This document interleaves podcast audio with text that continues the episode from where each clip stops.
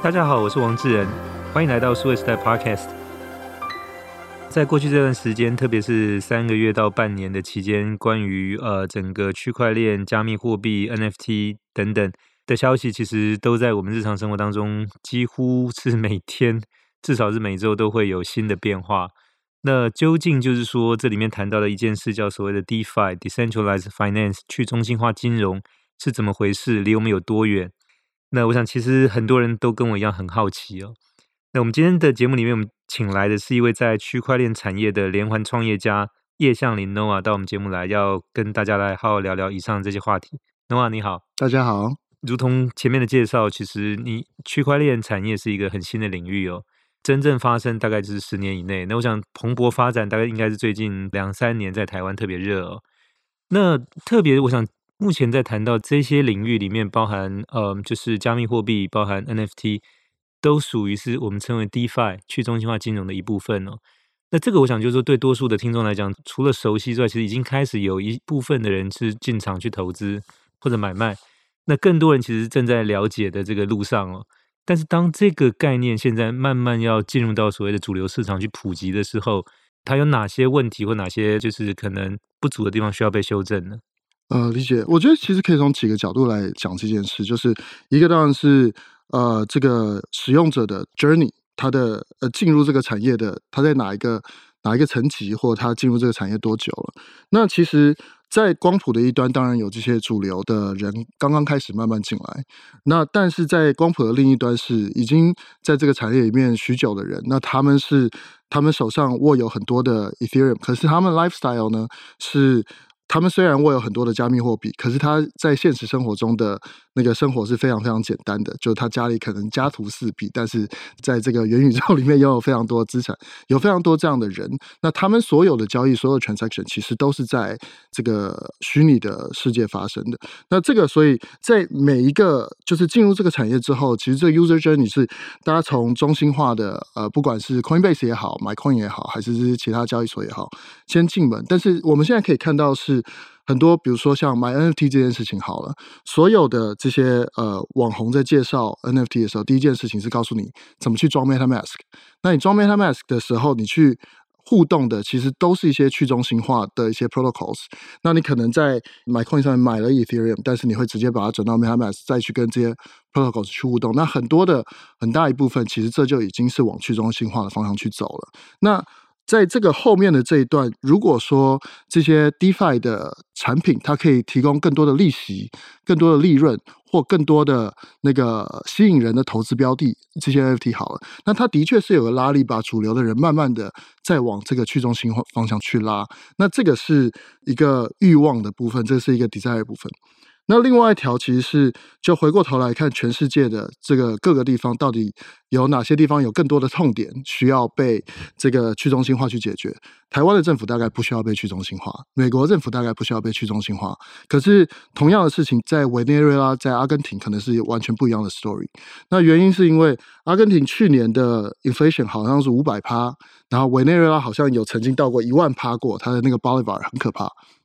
那可是对这些国家人来说，他们有一个价值储存的这个非常大的痛点。那所以这些 Ethereum 或者是以太币或者是 Bitcoin 的这个 volatility，它是这个上下起伏啊，其实对他们来说并不是一件非常大的事情。他认为这个反而是一个我可以储存价值的地方。所以对于阿根廷的人来说，呃，不管是阿根廷还是委内瑞拉，美金都是只有在黑市里面才能买嘛，也很多人买。但是这些美金呢，其实都已经被美国 write off 了。对，就是已经说这些美金不算数了，但是所以他们现在更好的选择是，不管是稳定币也好，币安的稳定币也好，或者是 Bitcoin、Ethereum，这些都是他们的选择。所以现在到了阿根廷，你可以看到一家餐厅不但可以用以太币去付费，而且还可以是那个它后面餐厅后面可能还有矿机什么的，就是已经变成是一个全民运动了，这样。是，那这个去中心化原则上是说避开那些。呃，政府的信用其实已经相对很低，然后他发行的这个货币可能通货膨胀很厉害、严重的这些地区，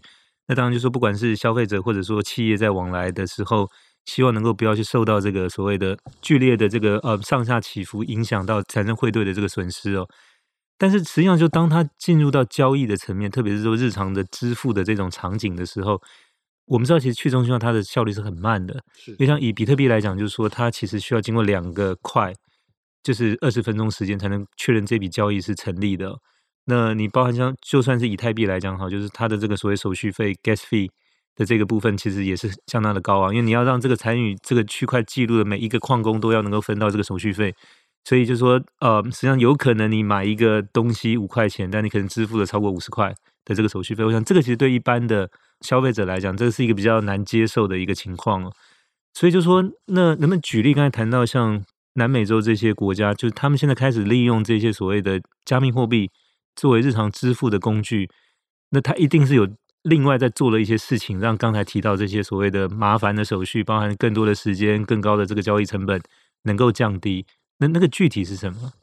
我我觉得这件事情其实蛮有趣的，就是我们刚刚一个讲推力嘛，推力就是现实生活中痛苦，拉力是大家对于致富的欲望或者是赚钱的欲望，那中间这些东西就是有磨损，它不管是速度还是还是是价格，这些都是一种磨损嘛。那但是现在就是在南美洲，如果是以阿根廷来讲的话，其实他们很多的支付都是直接用币安的交易所在做支付的，所以币安交易所虽然是相对中心化，但它的确阿根廷的这个。现实的经济体制上面，再建了一个新的经济体，再建了一个新的，至少是 transaction 的系统。那它不管是完全中心化或相对中心化的东西，它其实就已经达成了这个就是加快速度啊或减低的事情。但当然，他们在那个拿到这个 BNB 之后，他可能还会再把它转成是 Ethereum 或转成是 Bitcoin，然后再去其他地方去做储存这样。那呃，另外就是现在整个市场，当然 Ethereum 大家都知道很贵。那这个我之前有看到一个呃理论，一个 Dragonfly Capital 的一个 partner，他在讲呃是区块链城市理论。那区块链为什么像城市呢？就是 Ethereum 他们说是纽约，Solana 有点像 LA，然后有一些其他城市是一些其他的链的这些这些特色。但是为什么 Ethereum 像纽约呢？是因为纽约虽然是它又挤，然后又贵，然后又。呃，又慢，但是就交通堵塞嘛。但是它的文化跟财经的这种金融的这种呃密集度是全部里面最高的。那在那个 Solana，它可能有一个不一样的呃想法，对于去中心化有一个不一样的想法，所以它 build up 一个新的新的文化。之前跟那个宝博士在聊天的时候，他也说，其实现在每个链上面都开始有一些不一样的文化。那呃，像。区块链上面的 DeFi 跟 GameFi 这两件事情，它都需要非常快速的这些 transactions，所以都需要非常快速的，不管是工具交易啊或什么，然后低成本的交易，所以才会有这些其他的链出来，就是为了去符合他们这些速度或什么。但本身回到刚刚讲说，在 Ethereum 上面呢，就是我现在要去买一个 Bored Ape Yacht Club 或者什么做一些在 Ethereum 上面是。非常非常慢的，所以现在其实所有人都在想说，我要怎么去 scale 这件事情，怎么让这件事情变快，但是还是拥有 Ethereum 的这个安全性。那他们现在所有人在做的事情就是 build 所谓的 Layer Two。那 Layer Two 这些有些像 Arbitrum 啊，或者是像是他们这个 solution 都叫 Rollups，或者是 Layer Two 啊。对，它有一些细节定义，我就先不说。可是其实可以把它想象成是呃一九零零年初期的纽约市。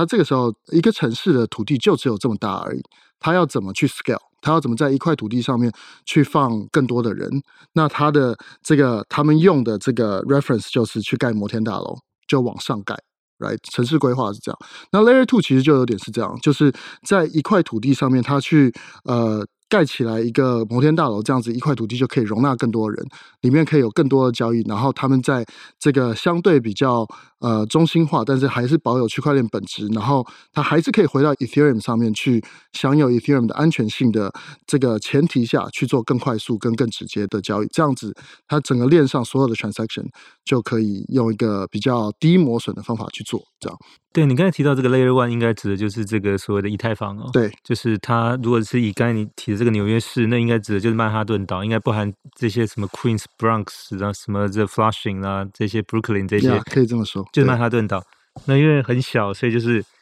那能够发展的方法就往上盖哦，就盖这些摩天楼。所以我们看到纽约市后来其实是各种摩天大楼。那现在其实有点像，就是说在以太坊上面去有各种的应用不断的这个产生，那让这些特定的应用就到这些特定的这个。摩天大楼上面去产生哦，而不是在地面上这个 Layer One 这边产生，因为这个地面太小，人挤人哦。嗯，这是类似像这样的概念，是是这样的概念没错。所以它其实不是像我们原先所接收到，就是它是一个完全的去中心化，它可能是。局部的中心化，或者是在去中心化基础上面做了中心化的这个概念，对，可以这么说。但是就是当因为有些动作是相对重要的，必须要去中心化；有些动作是相对可能不需要这么去中心化的。其实所有的 protocol 跟这些应用就可以决定到底哪些是要回到 Ethereum，那哪些是留在这些 rollups 或摩天大楼里就可以的。对，就哪些在地面，哪些在楼里面去发生呢？那当然，这个就是说其实也是一个演进的过程。所以我想对听众朋友来讲，很重要一点就是说，其实。不是真正将来所谓的百分之百的去中心化，就去中心化是它的技术的底层哦。那它上面的应用就是为了要方便有效率，其实更多还是将来可能不见得全中心化，但起码是部分中心化这件事情才有可能是让多数人能够接受参与进来啊。对，那刚才诺瓦其实举了一个很好的例子说，那这个盖各种不同的这个摩天大楼，每一栋有不同的这个应用，像纽约市你可能就比如帝国大厦，你有这个克莱斯勒大楼等等等，就是它可能是不同的企业去盖的。那虽然说都在里面办公，但它可能是有不同的业务、不同的一些用途。那这个现在就是变成是说，刚才提到我某些特定的用途，可能就到某一栋大楼里面去。这样的话，情况就会比较快哦。比起可能都在地面上，就是大家挤来挤去，然后比如说可能被车子挡住、被人挡住，可能甚至一百多年前是被马挡住在路上，变成这个交通慢。那所以这个情况下来就是说，但是这个摩天大楼它再怎么盖，它也有一定的高度的限制。就是说，那再往下呢？所以其实这个就很有趣了。所以摩天大楼当它有一定的限制的时候，纽约市它已经盖到极致了，全部都是一零一了。这样，那第二个 scale 的方法就是去盖另外一城市，来，这就是 Solana，这就是 Near，这就是就另外一个链条上面是有一个新的产生了。对，对所以。这些链都会有跟以太坊对于去中心化完全不一样的想法，或者是他们比较 focus 的 use case。那不管是 GameFi 也好，DeFi 也好，还是什么也好，那在这些链上，他们因为信念不同，所以它的速度、scalability、规模化这些其实全部都会有点不太一样。那在这个情况下，它就会孕育一堆不一样的 user，呃，不一样使用者跟不一样的这些应用，然后它就会产生不一样文化。那所以 Solana 为什么呃那个 Dragonfly Capital 的这个家伙为什么说？说它是 LA 呢，因为它大概是离以太坊最远的，最最不一样的东西。那他也讲说，比如说像另外一个链叫 Near，呃，Near 呢，它永远做的都是下一个世代的科技，就是做最新的东西走。那 Near 像什么呢？像 San Francisco。Right，永远都是所有的人在上面去 build，都是最新最去中心化的 application。那还有什么像 Avalanche，可能比较像芝加哥。那芝加哥就比较特别，是因为刚好芝加哥也冷，所以 Avalanche 就就是用一个寒冷的去表达，比较 aggressive，比较商业化，然后做 DeFi 很强的一个城市。这样。那我们先回到这个刚才谈到以太坊，这个就是纽约市曼哈顿岛，就那这些就是摩天大楼一栋一栋盖好之后，彼此之间怎么去？就是互相去去沟通连接，它是盖空桥吗？还是说大家就回到地面？对，所以我觉得智元的这个想法就非常直接，它是盖空桥没有错。可是现在的空桥，因为它的甚至有的时候现在盖的都不是空桥，而是只是一条绳子而已。因为现在在这个链上面，当然它有些基础限制，说你如果呃要把太多的资产移到另外一个桥上面去的话，它可能这个风险要承受就大。所以现在盖的都是很细的空桥，还没有很大条的空桥这样。那但是这件事情当然是应该会慢慢再被处理啊，在被进步。这样，那另外是就是这些是 Layer Two 上面的，或摩天大楼上面的这些空桥。那这个 metaphor 这个譬喻可能在就是 Layer One 跟 Layer One Solana 跟这个叫就是呃纽约市跟可能洛杉矶之间又怎么样来对又怎么样？对，它的确是有些跨链，可是这个譬喻可能就把那可能是 Elon Musk 的 Hyperloop 或者什么像像类似这样的东西。那可是现在大家也在 build 这样的一些 solution 嗯哼，因为刚才提到那个 Elon Musk 跟那个 Hyperloop，其实就是个地理钻洞，然后将来通行高速列车的这样一个概念了。但那个其实花的时间跟成本很高，所以有没有可能是类似地面交通，比如说洲际公路，或者是说像这个空中有飞机之类的这种？没错，没错，那就是看现在的 infrastructure 到什么样的程度。对，所以就说，那当然这个部分就是说，一开始可能是因为某些特定的目的去开发了一个链，那这个所谓我们称为 Layer One。那在链上开始有些应用产生，那特别是为了不让这些应用的这个速度跟这个成本变高，所以可能特定用途就有特定的这个应用产生。就像刚才讲，城市里面单独的一栋楼，那但接下来就变成说，对于消费者来讲，其实我如果有好几个功能要满足，我带不太可能在摩天大楼跟摩天大楼之间跑来跑去，以及在城市跟城市间跑来跑去，所以将来势必会有这个所谓的楼跟楼之间、城市跟城市之间，就像我们现在所理解的现实世界。在过去这个两百年的这种发展，慢慢这些这种沟通变得非常的便利。才有可能，就是说，再把这个技术跟应用往下一步去发展了。没错，没错。因为本来你如果呃，就是我要去见智人好了，然后我在我的摩天大楼里，你在你的摩天大楼里，那我本来要做的事情是，我必须先下到地面 Layer One，然后坐计程车。穿过整个交通拥挤的纽约市，到智人的大楼里面呢，再往上去找到你。可是现在，如果说这样的这个转机的系统非常复杂的话，那我就架一个直飞的空桥，这样有点是类似这种感觉。那这个就对消费者来讲，我想是一方面当然是比较容易理解，但是在另外一个过程当中，就是说这些慢慢的城市或者刚才谈到这些楼宇的兴建跟互通。有可能都是由民间力量来完成吗？就是政府在这里面有没有什么样的角色，或者有没有一些相关的一些可能法规会影响，不管是加速或者延后这些事情的发展？嗯，因为现在其实，在做这些 decentralized applications，那呃这些去中心化应用，当然有呃政府有支援一点，但这些大部分可能是。呃，公司的团队，或者是大家自己，甚至组成像之前讲的道，或者是就是这些是民间在做的这些事情比较多了，因为政府要参与这件事情。那政府在去中心化的，因为政府就是那个中心嘛，他参与这个去中心化的角色到底是什么？这个美国也在自己在思考，那俄罗斯就做了一个思考说，说、呃、啊，我要支持 Bitcoin 的 legal 的合法化，然后呃，伊朗啊或者什么这些国家，他们铁定是支持，因为他需要去美元化。可是在美国或在台湾，在中国，可能就是完全不一样的一件事。对，因为中国政府基本上就是还是用所谓集中化的方式来思考这个所谓的加密货币。的这样的一个发行嘛，那不然就是后续的从所谓的挖矿到可能交易到相关的一些管理，其实大概都还是会有政府的法规出来。那但我想这个也不坏，因为现在其实我们在谈这个所谓的去中心化金融，当然就是说它首先是先绕开政府的这个监管，然后开始一步一步的往前。但是就这里面当然也因为缺少中心化的这个管理，所以也面临有一些风险，比如说可能这上面万一是被害。那这个，比如说你的加密货币 NFT 不见了，其实也是求诉无门的，嗯，因为现在其实保险公司一般它是没有办法进来去承担这个保险。那甚至比如说这个东西告上法庭，因为这个本来就不在正常认为是所谓的资产的这种概念里面，所以你也很难去有一个很明确的求偿的一个路径，或者说产生这样的一个我们过去比较熟悉在实体世界里面这样的一些对于财产的这种请求或者赔偿的这种概念的落实。是我，我觉得这件事情其实非常有趣。比如说，现在现在在美国社会里，美国的情况，不管是 NFT 也好，还是 Crypto 也好，其实大概领先我们半年左右，而且半年已经是一个很长时间。他们现在社会其实开始有很多人对 NFT 或 Crypto 非常反感，就是变成一个两极，甚至这个社会已经开始有点小分裂的这个情况。那可是呃，这两群人呢，像智仁刚刚讲，就是。哦，这些是不是 crypto NFT project 都是诈欺？然后都是这些问题，政府为什么不管一下？就是这个是反方的想法嘛？那正方的想法其实是，他们也希望政府可以来有某些管制，他希望他的法规更清楚，所以他们才知道要怎么 comply。那但是这件事情回到说，就是区块链去中心化这件事情的的核心，嗯，就是这件事情其实是所有的责任跟义务都是回到个人。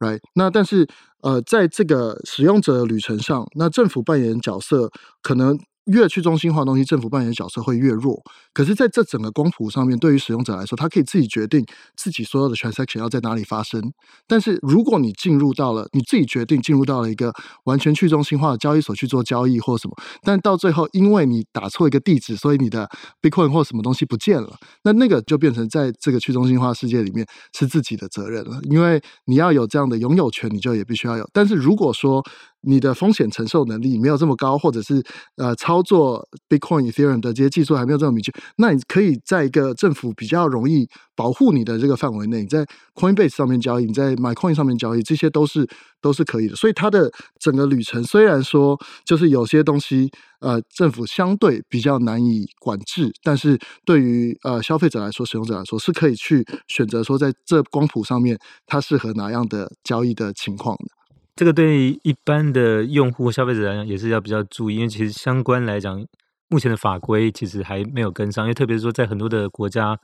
政府并没有认定这一块是合法的。那你刚才提到，其实 Coinbase 这家公司现在是最大的一个加密货币的交易中心哦。那它去年四月在 Nasdaq 上市，那其实光是上市前大概也花了一年半的时间跟美国的 SEC 大概来来回回去沟通，是说，因为美国政府一直没有表态说这个东西是合法，但也没有说它是非法，所以 Coinbase 这个其实是有点指标性的一个案例，就是说，那等于 SEC 是美国的政府单位，他同意让这个公司去上市，等于是间接就默许了说，那这个是因为它上面交易都是这些加密货币啊，就等于说借由同意他去挂牌上市这件事情也默许了，就是说，那这件事情应该是。虽然我没有说它是合法，但是它至少不违法。嗯，所以我想这个是一个很大的一步哦。那当然回过头来就是说，台湾其实现在也有很多在这个跟 DeFi 相关的这个领域里面很多的新创哦。那我想在台湾其实我们现在还比较不清楚说，可能现在政府对这个事情的态度，比如相关的法规，或者说是要鼓励，还是说要可能就是下一个要看有没有一个指标性的类似像这样的新创在台湾挂牌，因为那个可能到时候就不只是去看它的营业内容、这个成长等等。可能就是看，就是说政府可能对这件事情的认定，因为你如果有一家，可能后面就会有一群哦。是对，是所以我我想这个可能是一个大家也值得，只是说你的预期，可能台湾离第一家可能有这一种所谓的区块链金融的公司在这边，可能可以到上市的时间还有多久？这个我也无法做 太多的 prediction。不过现在就如果从创业的圈子里面自己来看的话，就是如果我是一个创业家，我要去选择。我要在这个光谱上面的哪边去做事，那我可能会选择更接近去中心化那边，因为那个。越去中心化这个地方，其实它跑得非常非常快，然后所有的人都在 build 最前端的这些 application。但如果我是一个刚开始去做事的创业家，那我可能在政府资源啊或什么这些，我比较没有啊、可以拿到这些资源能力，或者是跟政府打交道的方法或者是关系。那这些可能都是我创业的。那那个创业的人就会说，我创业的磨损越少越好嘛，我失败几率越越少越好。所以大家也很有可能会去往去中心化的方向去走。那另外一个是。比如说像像中国的一些交易所好了，就我前一阵子听到一件事情，我觉得很有趣是，其实中国交易所就是这些中心化交易所，因为在中国不能做嘛，所以他们现在全部的人都移到新加坡去。那他们移到新加坡之后，他们其实也知道自己的这个交易所接下来的寿命，中心化交易所的寿命，或者是可以站在产业这么核心、这么龙头的地位，大概就是接下来三五年。但是慢慢的，整个 traffic 或什么会慢慢往去中心化的方向去移移过去，因为大家会。越来越习惯去用 MetaMask 或者去用这些去中心化的方法去交易，这样，所以我没有办法去 predict 说下一个，比如说台湾的那个这个是谁，但是那个我可以看到的那个资讯大概是长这样。对，那当然，我想对新创来讲，就是选择越靠近去中心化，当然这个存在的机会越多，因为往中心化那个地方，大概传统金融机构都已经占据所有的位置了，也没有机会。他们接下来也会再下来做这件事情。你觉得他们会吗？我我的感觉，因为像 J P Morgan Chase，我们那天在看，呃，他的 job board，他应征了一百二十几个跟区块链相关的职位，然后三年前他们才在讲说，那个 CEO 才在讲说，如果你碰 Bitcoin，你就被开除。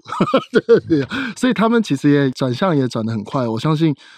甚至这些 commercial banks 一定都会想要往这边走，因为像美国的大学生，他现在美国全部人口拥有。呃，虚拟货币的人，我记得大概是在百分之十左右。其实这已经非常高，所以大学生毕业之后，第一个投资选择就是 Bitcoin 或者就是加密货币。那台湾现在这个风气也起来嘛，所以如果要做年轻人的生意的话，呃，which 他们必须要，哎，他就必须要提供类似的服务，那他就必须要政府有清楚的法规，他就可能可以下来做这件事情。对，那我想现在的年轻人，特别你刚才提到的说，他可能。呃，会去买 Bitcoin，而不是去买传统的这些绩优股的股票作为投资，或者说可能这个去更多去了解现在这里面发生的这些情况。那跟这个有关，就是说另外一个就是呃热门的名词叫 DAO，DAO，所谓的 Decentralized Autonomous Organization，就是去中心化的自治组织的概念哦。这个现在也很热，就是说它虽然不是加密货币或者相关的这个 NFT，但是它其实是一种类似将来。可能是盈利企业或者也许非盈利组织的这种运作的模式哦。那 Noah 可不可以跟我们也介绍一下，就是 DAO 到底怎么运作？然后就是说，可能接下来发展会怎么样？对，其实 DAO 有分很多种。那其实对 DAO 最简单的解释就是，就是当我不管我是发 token 好了，或者是发 NFT，那这些我的 token 或 NFT 拥有者就拥有这个组织的管理权。那呃，他们叫 governance 的治理权，这样。那这个治理权可以用很多的不一样方法去分配，就是假设说你拥有越多 token，你就拥有越多投票权。那通常他们的做法原则上就是。呃，比如说 Bitcoin Ethereum 好，它就有 BIP 呃 EIP 叫 Bitcoin Improvement Proposals 呃这样，那就是你怎么去每个人都可以去提案建议说这个整个 protocol 这整个协议要怎么去进步。那如果我做成这件事情之后，那大家要给我多少钱，多少 ETH，多少什么，然后这个整个社群就会去投票，这个东西过不过？如果过的话，就给他多少钱这样。然后让整个这个到整个 protocol 可以继续往前进，那这个是最 general 的对道的这个做法跟想法。这样，那回过头来，其实道有分很多种，有些是叫 investment 道，有些叫 social 道，然后有些是真的是一堆琳琅满目。那 investment 道很简单，就是大家可以有呃，就是大家把钱。投在一起，因为本来我没有那么多钱可以去投一个什么一百亿的或者三百亿的东西，但现在，呃，大家聚集了一个基金，就有点像共同基金，然后整个社群在投票，说我什么时候要买什么东西，或者什么时候要卖什么东西。那像在这个里面，就是比较有名的例子，比如说像 Pleaser DAO，那 People Pleaser 是一个，也是它也是呃台湾在美国的 ABC 嘛，然后。诶，他其实应该是美国人啊，但不重要。那他那个时候就是他把他的一个作品跟 Uniswap 相关的作品，就是拿上去做拍卖。但是后来有一堆人就自己组成了 Pleasr DAO，然后去去公开去标这个东西。那总之后来这种就叫 Investment DAO。那另外一种叫 Social DAO，Social DAO 是什么呢？就有点像是 Bored Ape Yacht Club，就是猴子，就是就是 Social DAO。那有些人就是他等于是要么就是非常早进入这个市场。要么就是你有非常多资金，你才能进入这个 club，它就像是一个乡村俱乐部。那这个 club 里面呢，你可以互相去帮忙，互相提案子，或互相互相什么，大家一起来帮猴子做一些事情。那有另外一个 social DAO 也很值得提一下，叫做呃 Friends with Benefits。那这个跟就是什么呃性怎么就没有什么关系，但是这是你买了它 token，你就可以进入这个社群里面。那你进入这个社群里面呢，呃，你还要经过他们的 founder 的 interview 的审核，然后确定你对这个社群有帮助，你才能进来。所以在进来的人里面有 artists，然后有艺术家、有创作者、有有工程师，有各种不一样的角色。所以你可以在里面去交朋友，然后去决定说要怎么去做这个 project。那这两个是相对比较单纯的道。第三种道叫做 protocol 道。那 protocol 道就是这种协议的道呢，就比如说像 Uniswap、像 Compound，那他们可能就是呃，他会放出一些决定来让社群决定说，呃，这件事情要怎么做，或者是是要不要这样做，然后让社群来投票这样。但是至于他放出的这些权利是些什么，或者是他放出多少的权利，那这就是看那个 protocol，也是一个呃，目前也是相对比较中心化的决定。但是在这整个 spectrum 上面呢，就是。嗯、现在道其实是一个非常 general 的名词，那没有呃，到没有一种做法，到现在有一千种做法，然后整个市场其实都在实验哪个做法才是最好的。对，我想在大概可能是比较早期，比如二三十年前或更早，就是说当时可能要加入各种福伦社、狮子会、高尔夫球俱乐部等等等。现在年轻人大概可能不会去参加这些社团，大概就是组成道。那这个道甚至从头到尾大家都不会去见面啊，就是都是在网络上，可能透过同意某些协定。然后你去购买这个刚才提到的这个 token 或者 NFT，取得一个身份入会。那接下来就是所谓去中心化，就是说议题大家都可以讨论。那如果说碰到表决的时候怎么办？一般就是用谁拥有的这个 token 的数量来决定他的投票权。通常就是最简单的做法是这样。那呃，其实，在那个二零一六的时候，Delaware 有一个法官，他那个时候讲了一个很，就写了一个非常有名的 speech，叫 Blockchain Plungers。那 Blockchain Plunger 他讲的就是，其实就是在一般的这个所谓的 proxy 的这种投票，不管是任何，不管是政府那个全民投票也好，还是公投，只要它的区间落在四十五到五十五 percent。中间的这个差距，那其实这件事情输赢是谁，真的就不知道，因为那个错误的可能性实在太大了。那 blockchain 投票第一件事情是解决了这件事情，对，它让它可以投票跟结果是非常精准的对等的。那当然说就是会不会有 Whale 进来说，我买越多的 token，那我就有越多的投票权。然后最后，我因为我拥有很多资金，我就可以控制这整个道走向。Yes，现在有很多这样的事情。所以其实另外一个，现在到像那个 Vitalik，他之前在在讲说我们怎么来 improve 到或 governance 这件事情的时候，他有有一个想法，就是因为现在呃 token 就是因为你的经济的这个叫代币股票好了，或者是你的经济回收跟你的治理能力是两个是绑在一起的，那怎么用各种不一样的方法把这两件事情去做拆分？那这个也是现在正在探讨的事情。那有些当然是你的可能是，嗯，你用购买你可以买到这些 token，但是有些人可能他透过对社群的付出啊，或做什么事情，他可以拿到呃治理的权利。所以这两个权利的来源可以是不一样的 source。但是呢，那只要它是代币，它又就有可能在市场上会被交易。那只要有交易，那这些 wealth 就有可能来更中心化来 control 某个 protocol。那这个时候怎么办呢？所以他们又提了一个，都说是什么不是 token 的治理的投票。那这个他们提了叫做 proof of human，proof of humanity，就是你证明你是一个人类，然后你是这个这个社群的一部分，那你就可以来做投票这件事情。是怕将来这些 token 流到 AI 的这个部分去？对对对对对。嗯、那我可能帮听众稍微补充一下，刚才 Noah 讲，因为那个 Vitalik Buterin 就是这个以太坊的创办人哦。那当然，现在其实他也跟他的这些共同创办人这个群体，大家在不断的调整、修正一些可能以太坊现在发展所经历到的一些问题哦。那包括刚才提到的，就是可能前身还有这个所谓的 Proof of Work 到 Proof of Stake，再到刚才 Noah 提的 Proof of Humanity，它其实是有一个演进的过程。一开始就是说你挖矿就是好 OK，那你挖到多少，这个叫所谓 Proof of Work。那接下来你拥有多少 Token，可能决定你在这里面投票或者表决的这个权值比重。再来就是说，可能怕将来也许很多人派代理人来参与这个 DAO 的 meeting，所以如果是 AI 的话，那可能对他不一定被判定是有投票权，你还是得是一个活生生有血有肉的这样的一个人类。所以我想这个其实还没有说到结束或到终点，我想它还是持续在演化当中。因为随着它越来越进入到我们的生活实体世界里面，其实我们真正碰到的实体世界的一些问题，也需要在这边反映并且解决哦。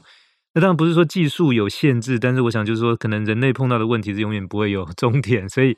技术大概不会是完美的，它也得只是配合这个情况不断去做修改跟调整哦。但这样听下来，就是说，因为一开始这个所谓到他承诺的是所谓去中心化，但回过来看，就是说，当然某种程度，因为它也开放这些，就是可以加入，当然你需要持有这个 token 或者买到一定的量才，这个还是有门槛的。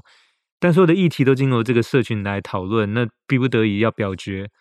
还是要回到，因为这跟一般我们所认知的股份有限公司有什么差别呢？就是说，因为一样，我有小股东，大家投票选出董事，然后组成董事会，推选出董事长，然后指派这个 CEO 再组成管理团队。那当然，这个过程里面很多经营的事情，只要这个 CEO 去跟董事会报告就好，他不需要公司内部所有员工来投票 决定。但是就是变成说，刚才提到像这个道，它其实到了一些重大议题的时候，一样就是还是这个占有这个 token 的分量多的。意见会高于那些少的那些人，那特别当这些 token 如果是集中到一两个或者少数几个的，那他们的意见同样会是 overrule，就是到其他的这些。所以我不晓得，就是说，那这个跟一开始所承诺的那个真正去中心化，看起来还是走向一个部分中心化或者是一个混合的一种概念，会比较接近到实际将来能够去落地跟推广的一个。对，就是资本集中这件事情，大概永远都不会。呃，有什么变化？那但是其实像 Vitalik 去提的这个 Proof of Humanity，就是让真的每一个人类能够有一票，但是而不是就是你有 Token 才能有一票。当然，这种叫做就是 No Coin 的 Governance，就是不是用你有多少的资产或你有多少这个来决定。虽然区块链是在做这件事情，而是你身为一个人，只要是一个人，你就有一票。这样，那其实就有点像是过去这种 Government ID 去投票的意思。那就是不管你是谁。呃，你的一票就是一票，这样，所以当然就是像刚刚讲，有一些往这边的实验在进行了，但是呃，回过头来，其实是现在作为一个，如果 NFT 跟 Token 的目的是募资的话，那当然是对于项目方来说，我要给予越多的权利，或者是我要给予越多的。对权利的话，那那个我可以收到资金的机会，募到资的机会是是越多的嘛？所以我会不会在这个时间点就去 limit 这件事情？这个实在是很难说。比如说像前几天有一个例子是那个 Andrew Yang，Andrew Yang 的那个美国前总统候选人，他现在要成立一个政党，这政党自己有一个道叫做 Lobby Three。那 Lobby Three 呢，他就给了很多的。就是反正大家都可以去嘛。有些人是零点零五个 ETH，但最高的你可以去 donate 四十个 ETH。那四十个 ETH 呢，你就可以跟 Adrian 见面啊，或者什么，就是你有些 private dinner，你可以指定他要去去哪里去演讲啊，什么东西，他这就是一个募资的情况。可是这个呃募资就是你有你付越多钱，当然你的投票权啊或什么就会越多。那在这个时间点，他可能还不会去想说，那怎么样才是对整个团体最公平的，而且现这个时间的 primary 最主要的 goal 是募资成功，这样。